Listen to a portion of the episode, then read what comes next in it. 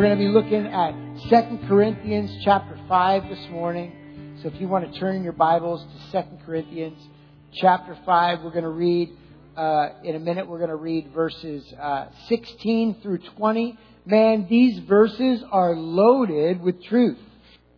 And I'm going to start, I'm going to, I'm going to quote something out of verse 20 and I'm going to back up to 16. It says, Therefore, we are ambassadors for Christ Therefore, we are ambassadors for Christ, certain that God is appealing through us. We plead on Christ's behalf, be reconciled to God. And verse 21 says, He made the one who did not know sin to, uh, to be sin for us, so that we might become the righteousness of God in Him. Isn't that amazing? Side note, you and I are not sinners trying to live a righteous life. Righteousness has to do with your identity in Christ. It is something you are, not something you try to do. It is something that Christ has done in you by His work on the cross, not by the efforts that you and I put forth. How about that? That is good news, right? That my righteousness and my salvation is not based in my effort or my works yet it is an outflow and it is a result of fully receiving the work of Christ by faith in our life. And because of that, you and I have become, it's amazing. I'm, I'm not trying to be righteous. I am God's righteousness on display. Oh, let it sit in. It's, okay. R.T. Kendall said, the time you heard the gospel and you thought, that's too good to be true, that's the time you actually heard it. All right. Verse 16. We're talking about the truth and we're talking about being ambassadors for Christ. For Christ's love compels us. No, that's, but it does. That's verse 6, 14. 16. From now on then, we do not know anyone in a purely human way. Even if we have known Christ in a purely human way, yet now we know him no longer that way. Therefore, if anyone is in Christ, he is a new or she is a new creation. Old things have passed away. Look, new things have come. Everything is from God who reconciled us to himself through Christ and gave us the ministry of reconciliation. It's powerful. Often we use that verse as we have the ministry of reconciliation to talk about our effect on, eh, like the anointing on our life to help close gaps between people. And yes, it may play out that way, but the context of this verse, the ministry of reconciliation, is that we are walking out the mission of Christ, which was to reconcile mankind to God through Christ. That's important to realize. And yes, sometimes because of that grace and anointing on your life, you can mediate with folks. You can help people connect. But the real mission here, in context, what this verse is actually, actually about, is about the mission that you and I have as ambassadors for Christ, that our light shines in the world in such a way that our lives and our words are constantly just emulating and declaring be reconciled to God.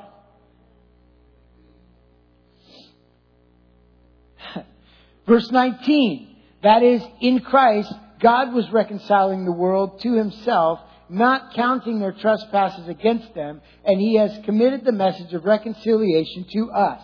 Now, if you look at the context of this portion of Scripture, it is extremely powerful. Because what it is basically saying is, we are in Christ, so we are everything He is, and we do everything that He does.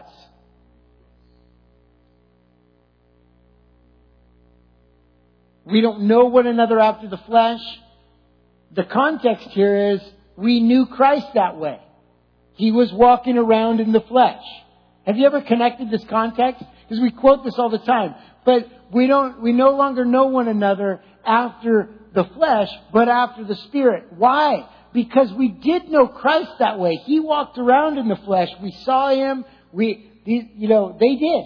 And, um, and so, and, and yet now we know Him that way no longer. Now we know Him as the resurrected Lord.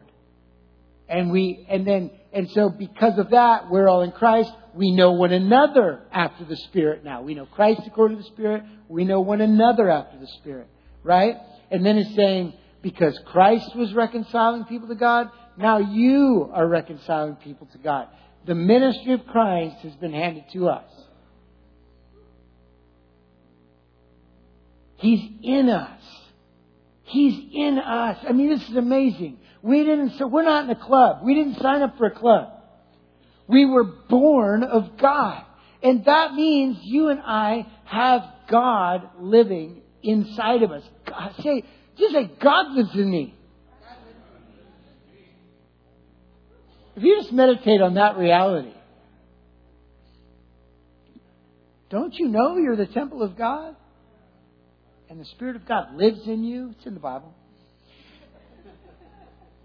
And here's the key. Therefore, we, you and me, we're ambassadors for Christ. We are ambassadors for Christ. What does it mean to be an ambassador? To represent. We're representatives of Christ. Powerful. You and I have the privilege of representing Christ to the world. Yeah, Lord, we thank you for your anointing and for your grace in the house today. Lord, yeah, I thank you that the seed of your truth, God, thinks that our heart has already been prepared by you. It's, it's full of faith, and that your seed is taking root. In Jesus' name, amen. Ambassadors, it means that we are representatives. Okay? Now, if you're an ambassador for a nation, you would go to another nation and you would be an ambassador. Say, if you were a, a United States ambassador, you would go to another country and you would represent that country to whoever it was that you were going to meet with. It's so powerful. And, and so and so when you got there, there would be actual, there would be parts of your own life, or maybe you could even say your former life, before you were an ambassador, that you would lay aside. Because, you know, like how Paul said, all things are profitable, but not all things are constructive. There are things that, there are lots of freedoms, because in Christ we're free. But when you are living as an ambassador, there are things that when you go to represent, which is everywhere all the time, that, that there are some things that when you're looking at Him, the longer you look at Him and the more you walk with Him, and the more you walk out this identity that you have as a representative of Christ, you realize that I can, but I may not because it doesn't serve the purpose of representing Christ in the way that I'm called to. And I want to tell you, if I can just prophesy in the message today, by the way, I, meant to say when I, when I began this message, I'll say it now, that however this comes out to, I want you to know, I have to give you what is inside of me. What God, what, what I, what the Lord has been stirring in me, what the Lord, and so, um, if, he, we're, I may get down to some like where it actually touches the ground in our lives, right? And and um, and so it may be pointed, but I just want you to know that I just feel in my heart that God is doing something radical in our day on the earth. So if you could allow me to just preach to a generation, even beyond this room, that actually just it's it's for us, it's for you, and it's for me, but but what I'm sharing with you today, I really believe is in the heart of God for the generation that's on the planet today. And that God is looking at a generation and He's saying they will be mine, they will be mine, and, and, and that, and that there are so many things being said about the millennial generation and about all, you know, every generation has had its strengths and has had its weaknesses, you know, and I think the challenge of every former generation is to see the gold in the up and coming generation and that, and that we would close the gap so that we don't have a generation that grows up fatherless, so that we don't fail to hand to the next generation what God has put in us. And so rather than judging an up and coming generation, that we would love a generation the way God does. And that we would have a heart to be fathers and mothers to those on the earth, no matter what age we are, because you can be a teenager and you can carry the heart of the Father. And you can be 107 and you're not yet retired. We don't retire in the kingdom. The mode of our life changes. The roles that we play, maybe in community, shifts and changes. That's part of the joys of this life, I believe. That we have on this earth. But we don't retire. We never lose our validity or or, or our anointing to be ambassadors and to have an effective generation. And so if you'll just hear my heart this morning, I'm stirred up.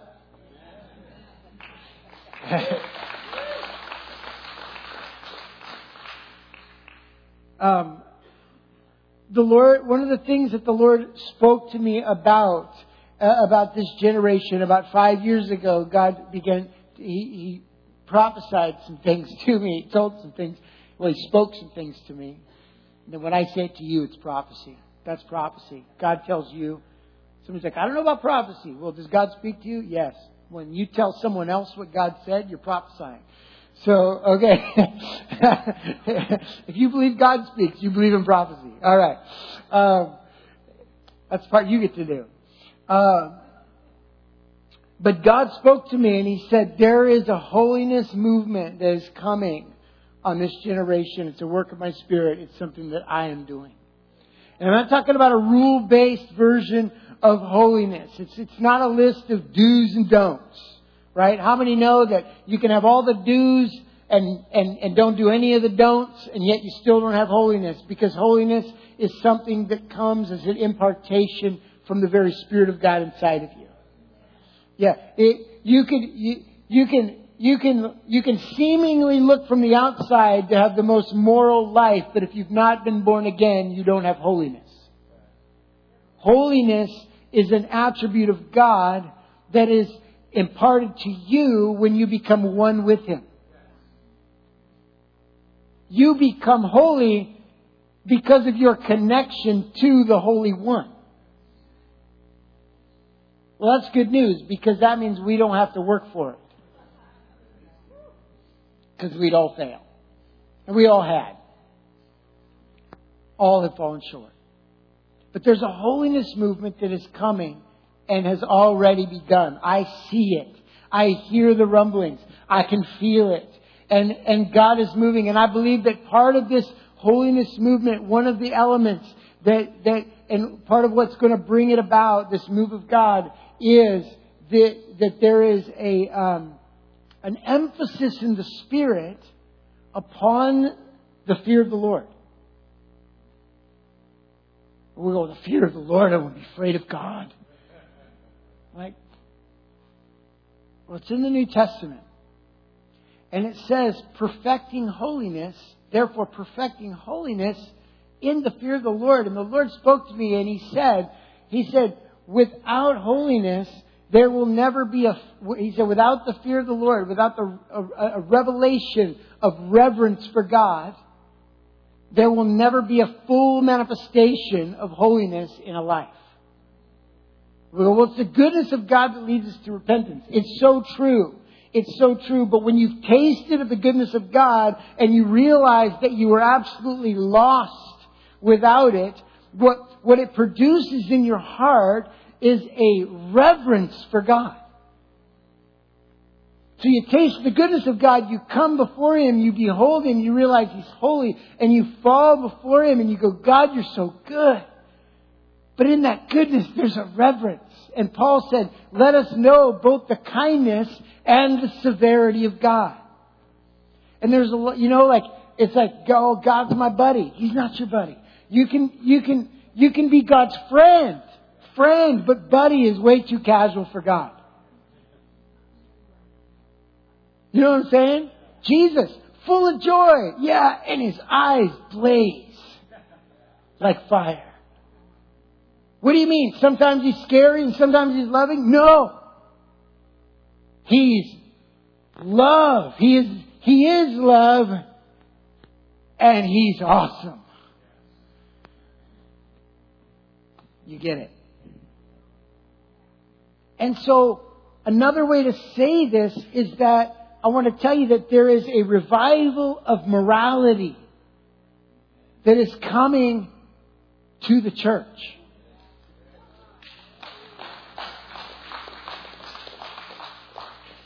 It has to come to the church first because the church is the salt and the light of the earth.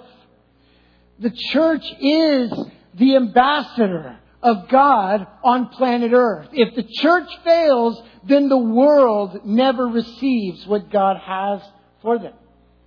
You're God's plan. You and me, we're God's plan. We're like, well, I don't know, I'm just gonna, I'm just gonna quietly love people and God will get them.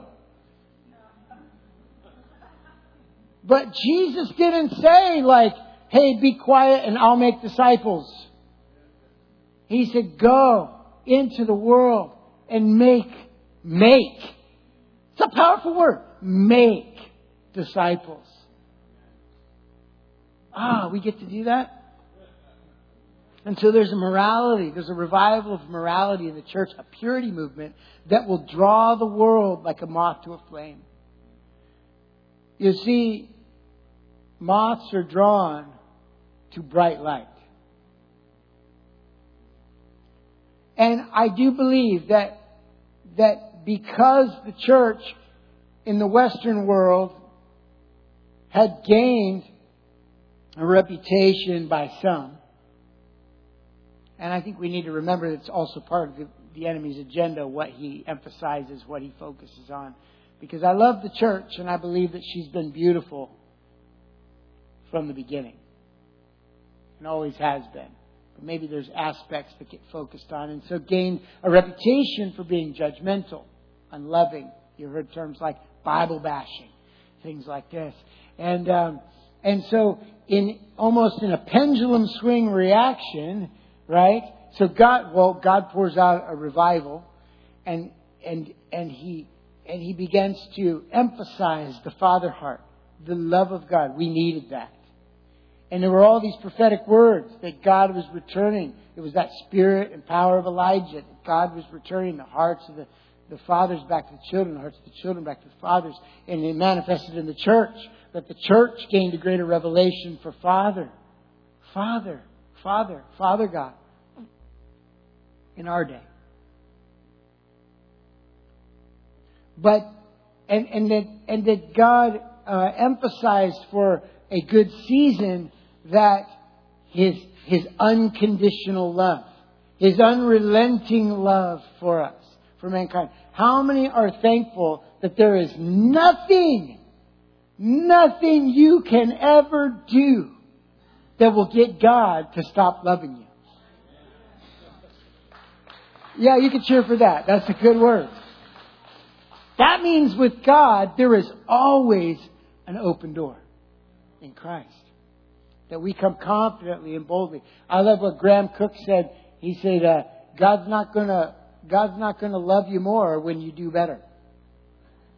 God's never gonna love you more than He does today because He couldn't love you more. It's impossible to go beyond infinite, fathomless, without limit."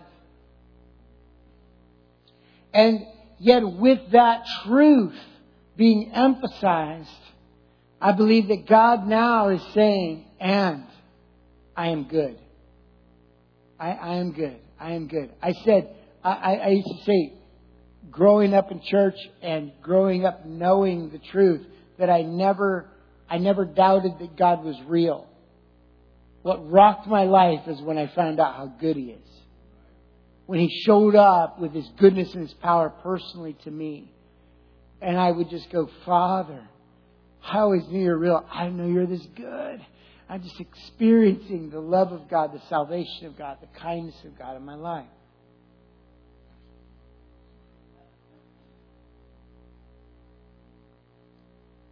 And yet it is the holiness of God in His church, along with the love of God, that is that bright light. You see, the light of God is love and holy.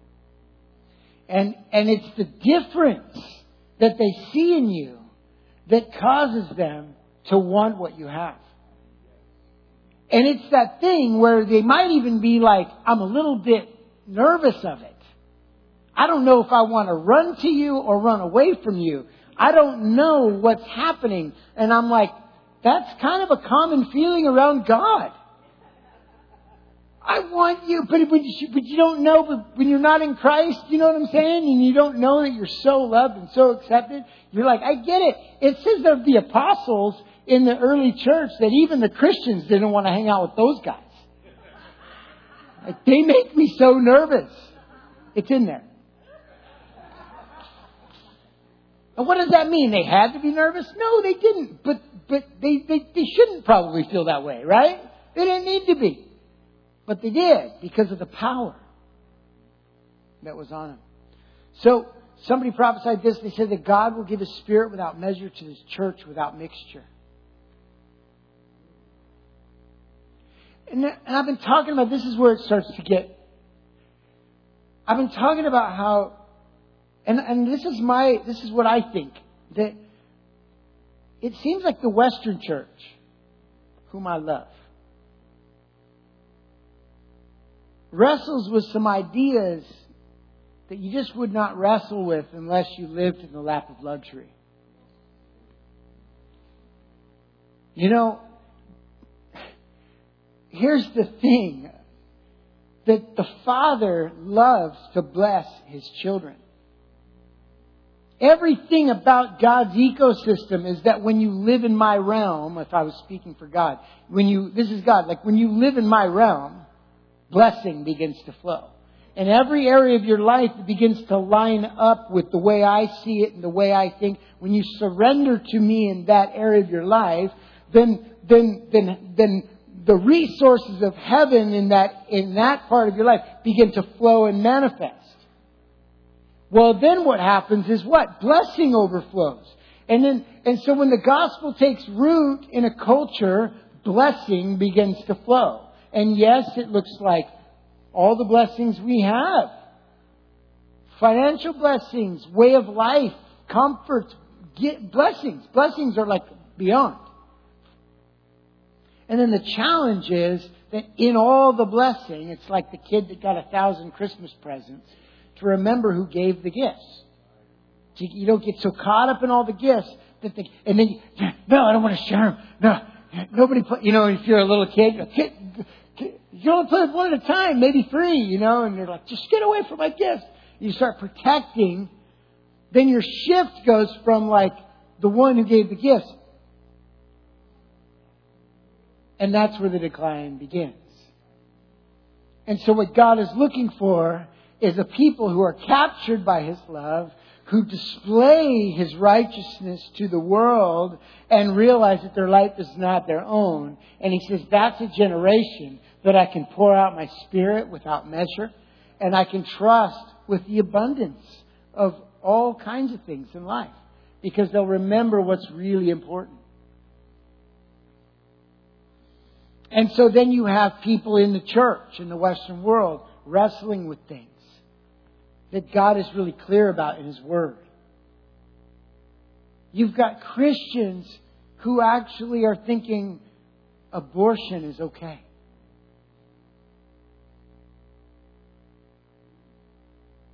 We're, you know, seeking to redefine ideas of, of relationships and marriage and all kinds of things.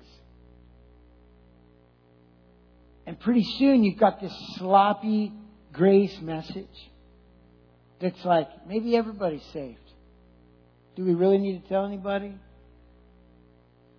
And I'm like, and then we pass off a selfish lifestyle as though it were love. You know what I'm saying? And and and we get uncomfortable when people are uncomfortable because not because of judgment. You know what? It, you know what I'm saying? Like if we're if we're being truly like looking down on people, then then that's something God will deal with our hearts about.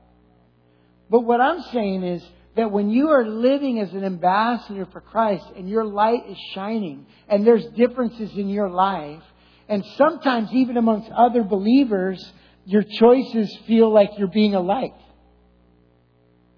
Anyone ever experienced that? Anyone ever experienced that you feel like you're standing next to a light with another believer? Right? You got you got a conviction, a standard in your life, and when you talk about it, I am feeling called higher by you. You know what I'm saying? And it's important that we don't insulate ourselves from this experience because it's God's plan for a bright light in His church.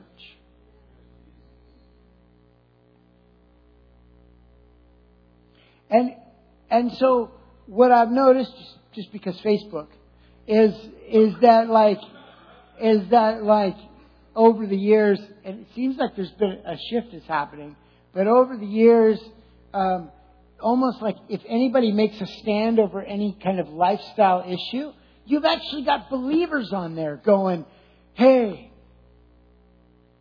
God's love, you should be loving. And you're like, I'm talking with other believers about what God has already set forth as a standard. I don't know. And you watching believers being persecuted by believers for just making a righteous stand over very basic 101 Christian foundational truths. Anybody notice this?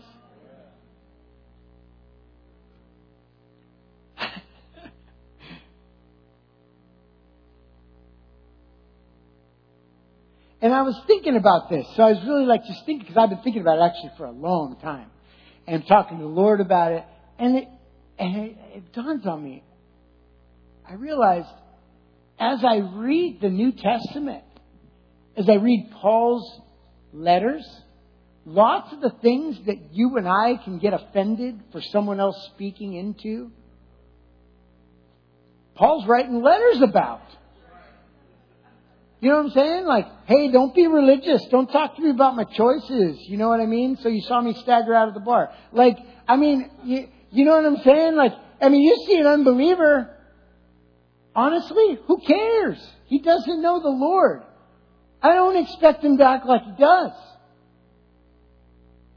When I'm with unbelievers, I, honestly, there's something like, I feel the heart of God when I'm like, oh man, you know what I'm, you know what I'm saying? They've been partying it up, they've been drinking it up, they've been smoking it up, they've been doing whatever, and there's something about being in that place that makes me feel alive. Because I'm like, I get to be a light to these folks. I don't expect them to act like God's children. They don't know Him yet. But there's a different relationship from believer to believer. That's when, that's when with, like, Brian and I are brothers in the Lord. So, so like, there's, it's different now. I was thinking about this story about how when my son was little, we were watching, he was watching TV and somebody on the TV show told, uh, on the TV show told someone to shut up. Josh was just a little guy. this, was, this was Josh's response. Yeah, I don't know how old he was, maybe kindergarten. He was like, he goes, Oh, we don't say that.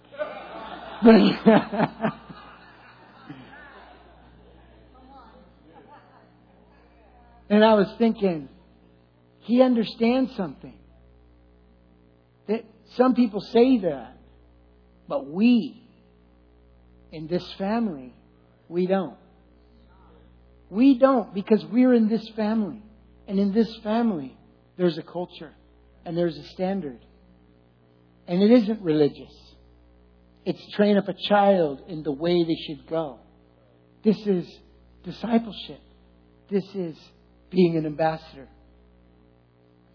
And so Paul was always writing letters about things, about, about actions, life choices. the way we speak, the way we joke. He wrote letters about it all. He's so plain about it all. He's like, hey, don't, that's, that's crude humor. No, no, we don't. You know, this is Paul writing letters about how we joke, how we talk, how we interact, what our relationships look like, what married people look like, how single people live, how, like, I mean, he talked about it all, all the stuff that on Facebook you've got believers going, hey, why are you being so judgmental? And they're like, if you don't know the Lord, cool. But if a believer is like, you're, you're, you know what I'm saying? Out of relationship, we're in relationship. And I'm like, hey bro, you know man, and you know what I mean? We don't walk around like hammering each other, but it, but it's a, it's a calling higher. It's not that like, oh, see, I caught you. Now, remember when you called me out on that? I'm calling you out back. You know, not that thing. That's weird. You know what I'm saying? But like out of, out of love, when you love somebody, you're gonna, you're gonna want them to have the best life that they can have, and the best life that they can have is one that is fully surrendered to God and His way. Yeah, with light and truth. And so part of making disciples, or making disciples is part of being an ambassador that we have an active role to know. I love it in Acts, you know, when, uh, when he begins to write Acts, he says, my last, my last writing was all about the things that Jesus began to do and to teach. So in Jesus' life and in the lives of the apostles, we have both things they did, mainly Christ, and things they taught. And so I believe that there's an invitation that you and I have in this day to engage a generation because there's a harvest. People are coming in. People are coming into the kingdom, and you and I have a role to be an ambassador, both to bring them in and to raise them up.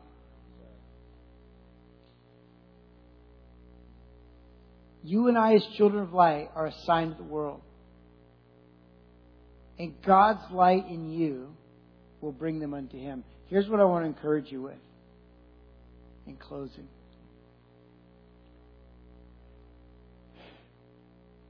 You have a light inside of you. It's God, it's the Lord Himself. And you are shining even when you think you're not. even on your rough day, the reality of Christ in you is bigger than your hard time. It's bigger than your mood. It's bigger than your challenges. It's bigger than all that. You are shining. And when you and I connect to that reality and apply our faith to it, you know what? It'll change our perspective on the impact we're having in the world around us. They're so hungry. They're so hungry. They're looking at you and I as ambassadors. And so I just believe God is raising up a generation that is saying, because we've explored our freedom in Christ and we found out it's unlimited.